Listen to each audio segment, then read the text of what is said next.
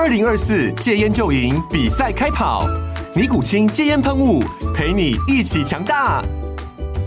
戒烟不容易，单靠意志力戒烟的人，时常无法克服戒断症状而失败。尼古清戒烟喷雾将是你的神队友，简单一喷，药品急速释放，立即缓解七大戒断症状，不限场合提高戒烟成功率。除了尼古清神队友，你还可以寻求专业医疗人员协助，一起迈向戒烟成功之路。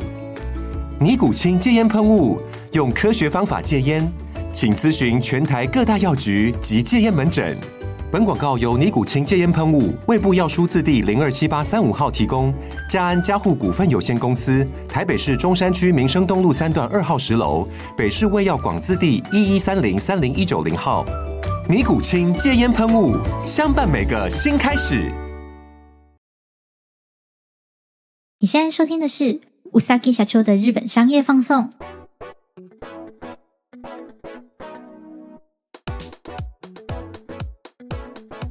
Hello，大家好，我是 Yuki，感谢你再次点开うさぎ社长的日本商业放送。这集是 EP 零六，我们马上来看看上周日本发生什么商务大小事吧。 第一则新闻来自日本拉面界。根据日经八月五号的报道内容，最近拉面股正夯，包括一风堂、拉面三缸家，从二零二一年年末至今八月初为止，股价都分别上涨了三点六倍和二点九倍。疫情后的经济复苏、观光客以及日本民众不再忌讳外出用餐，拉面店的营业额呢就顺势拉升。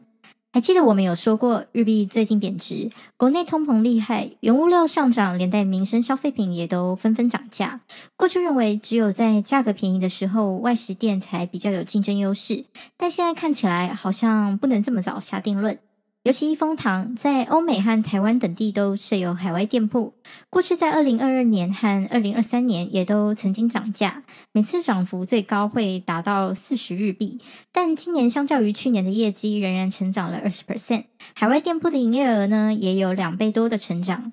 日本民众对于疫情过后涨价的接受度增加，比起待在家里无法出门的窘境，现在似乎有一点报复性爆发的感觉。当然，像一风堂这样的拉面品质以及已经打响的品牌知名度，也是支撑消费者愿意持续消费的原因。日本也认为，像拉面店这样的食品，相较于其他食品来说，更容易创造重复性消费。我们想到日本人几乎随时随地都可以吃碗拉面。等车的时候站着吃，晚上应酬结束后也要再吃碗拉面作为终结，已经到了拉面几乎等于日本文化的程度。而企业主呢，也持续针对产品做出新品开发。其中呢，也想特别介绍一下刚刚说到的三缸家。三缸家的店铺主要以路边店居多，客户群呢主要是卡车司机的关系。一般这类卡车司机因为物流流程因素，会需要在当地过夜，因此三缸家的拉面店呢几乎都是二十四小时营业，而且呢设有淋浴间，让卡车司机在吃面之余也可以有地方稍作梳洗，再回到车上休息。我们熟知的一兰拉面虽然并非上市公司，并没有公开的财报资料，但根据官网的营业额数字参考，虽然在二零二零年暴跌，但在二零二一年和二零二二年都有显著的成长。但报道中也有提到，并不是所有的连锁拉面店都有这样的高成长。以大阪王将为名的伊豆安的旗下的拉面店就表现平平。品牌加上饮食习惯的双重因素下，拉面股成为了日本证券市场下的新宠。外加接下来的旅游业复苏成长会更加明显。如果通货膨胀的售价不再是高品质拉面店的障碍，为了避免疫情的冲击，如何延伸其品牌其他的消费点，就会是能否持续成长的关键了。再来第二则新闻，不用大老远跑日本，在台湾也可以光临的唐吉诃德，八月底及九月初要在东京涩谷还有关西大阪开设新形态的店铺。ドミセ，这个ドミセ主要是以唐吉诃德的自有品牌晴热价格为主要核心的专门店，里面会设有晴热价格失败商品、晴热价格各种类型的 Top Ten 商品、收集意见后改良的商品、自助量贩区、烤地瓜专区。 听起来是不是觉得有点问号呢？我们先来介绍一下晴热价格它的背景。这个唐吉诃德附属下的自有品牌是出生自二零零九年，同唐吉诃德一样，隶属于母集团 PPIH，成立至今算起来也有十个年头，一直以来都在唐吉诃德的店铺中有所陈列。大家多少应该都对这个自有品牌有些印象。台湾目前的分店也可以买到这个品牌。晴热价格就如同大部分这类型的综合量饭店一样。是为了能够增加利润而催生出的自有品牌。在二零二一年二月期间，世界正值疫情肆虐时，唐吉诃德发了一个宣言，称他们的自有品牌一直以来只关注在便宜这个重点，一点都不有趣。他们希望晴热价格不只是 Private Brando，而是 People Brand。他们要和人民一起创造这个品牌。在宣言的网页上，他们还列出三点诉求：一、不卖不有趣的东西；二、让消费者清楚明白商品的优缺点；三、欢迎对商品给意见。并且认为，在疫情期间都不能出去玩了，至少在难得的日常采买中，也可以感到兴奋和有趣。他们设立了一个专门收集商品建议的网页专区，上面可以看到正在募集意见的商品，还有大家给的建议。例如说，我就有看到有人请他们自有品牌的口罩单价压在五日币以下，有人说他们卖的鞋架稍微压一下就垮了，等等。然后就到了今年二零二三年，Do Mise 这个可以说是集他们 People Brand 精神的店铺宣布开幕。还记得二零二二年底的唐吉诃德更换吉祥物之乱吗？官方突然宣布将企鹅吉祥物换成写着大大的日文片假文字 Do，结合今年准备开幕的 Do Mise，好像可以嗅到一点原因。当时就有人提到，刻意说要更换吉祥物，也是大力推广自有品牌的策略之一。情热价格从决定开始推广就话题性满满，这次专门店的设立和各种概念专区也是让不少日本民众期待不已。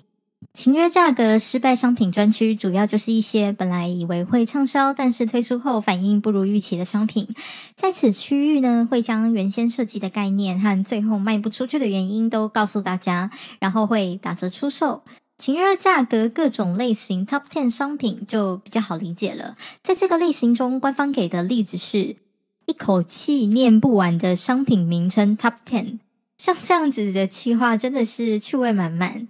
至于收集意见后改良的商品，就是刚刚有提到的，从民众这边收集完建议后改良推出的商品，当然也会明确的写出他们做了哪些改良点。再来是很特别的自助量贩区。有点像是以前自助糖果点心店，捞多少呢就算多少钱。在这边，消费者可以自行选择想要尝试的食品和数量。最后是烤地瓜，可别小看唐吉诃德里面卖的烤地瓜，它可以替唐吉诃德带来不少的营业额。因此，这次的专门店也会特别贩售限定口味的烤地瓜，并且会有季节限定款。尤其是晴热价格失败商品区，比起囤在库存中作废，大大方方拿出来和消费者说明它卖不出去的原因，诚实的告知，或许意外能够得到些许可接受的民众认可，进而买单。就算本来并没有想要买东西，逛一逛也会因为这些有趣的要素而增加购买意欲吧。有些日本人打趣的说，这样娱乐性和互动性十足的发展方向，企业高层决策者肯定是个玩家。确实，这种概念性尝试对日本企业来说真的很特别。那这边也跟大家说一下，东京涩谷店的开幕时间是八月二十四号。在这时间后有去东京的人，记得过去晃晃这间有趣的晴热价格专门店吧。再来是第三则新闻，大家听过日本的 omotenashi 文化吗？这是日本的一种服务精神，提倡顾客至上，要加倍好的服务客人。上周一篇关于日本旅馆业法修正的文章引起了日本民众的讨论，内容主要提及日本旅馆业法因应疫情背景下修法，未来如果遇到客人提出不合理的要求，或是造成公众困扰，而且屡劝不听的话，是有权可以拒绝客人入住的。在日本呢，这样的客人就称为 Customer Haramendo，简称 Cas Hara。过去在旅馆业法中，原则上拒绝客人入住是不合法的。此项法律设立的背景呢，是因为日本战后时期社会混乱，为了防止无家可归的人被拒绝入住，因而立法限制。但是呢，这两年间疫情严重，总有些客人呢是不愿意佩戴口罩和遵守防疫政策，造成不止服务人员，甚至是其他的住客权益还有安全的疑虑。因此，业者们呢强烈希望可以修改法律。其中当然也有人跳出来表示说，这样的要求可能会助长对感染新冠病人的一种歧视。经过讨论后呢，最终定义卡斯哈拉为我们开头提到的提出不合理要求并屡劝不听，造成服务人员和公众困扰的人，业者可以拒绝入住。此法案预计是今年内会实施。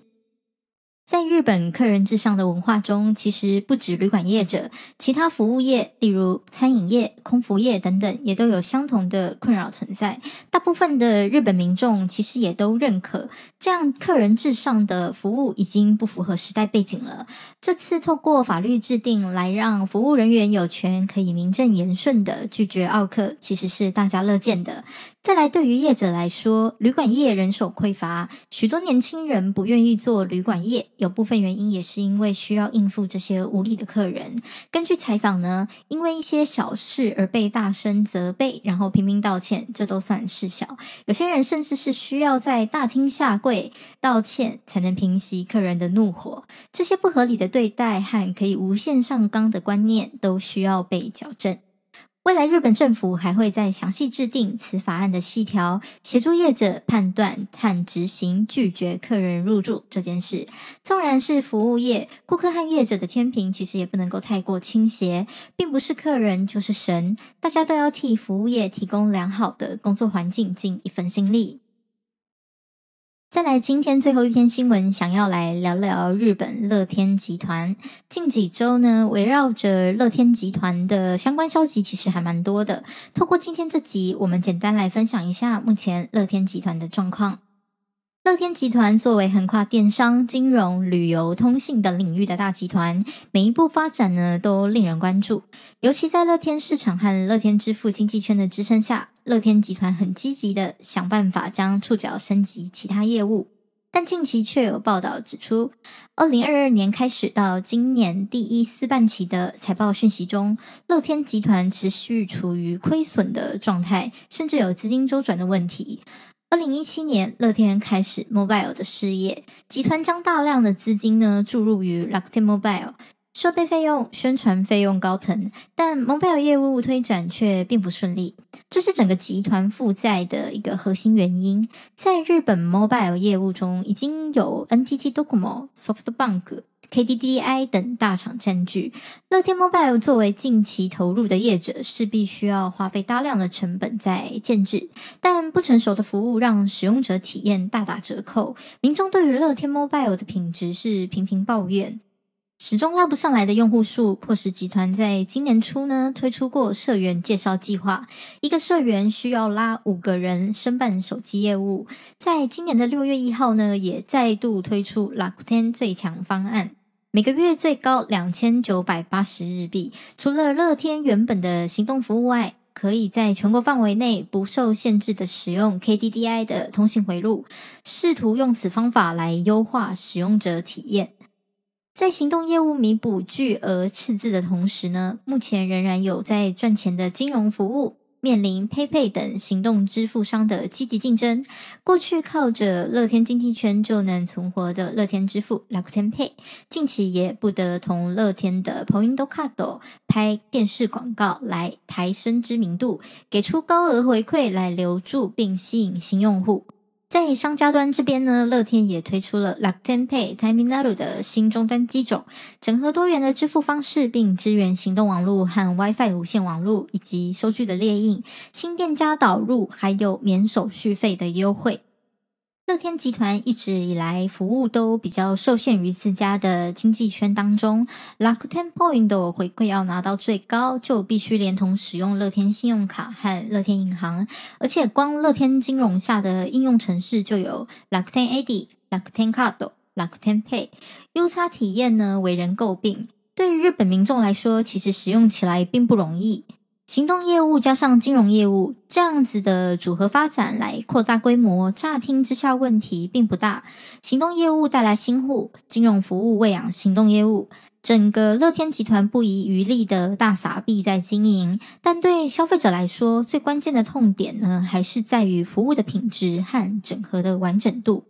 前阵子本来 PayPay 宣布未来将只支援自家的 PayPay 信用卡，但因为民众的反弹声量过大，因而决定延期至二零二五年。从 PayPay 的政策上来看呢，也看得出来他们的支付业务在日本市场获得良好成长后，想要圈起自己的经济圈，但看起来是挚爱难行，可以说是完全遇到和乐天集团相反的问题。最后这边简单做个小总结，日本的乐天集团目前祭出很多活动来拯救赤字的危机。六月一号推出的行动业务新方案是否可以拯救乐天集团呢？需要再观察。而急起直追的 PayPay 又是否会在这关键的两年内携带母公司资源，将服务圈建立起来，再给乐天集团一次重击呢？乐天集团未来的每一步棋真的都要非常谨慎小心了。以上就是本集的节目内容。之后如果有去日本东京的朋友，别忘了去涩谷的ドミセ逛逛哦。那希望大家还喜欢本集的内容，帮我留个五星评分，我会非常感谢你。喜欢的话也欢迎分享给朋友，也别忘了追踪节目的粉丝专页。那么うさぎ社长的日本商业放送，我们就下次见啦，またね。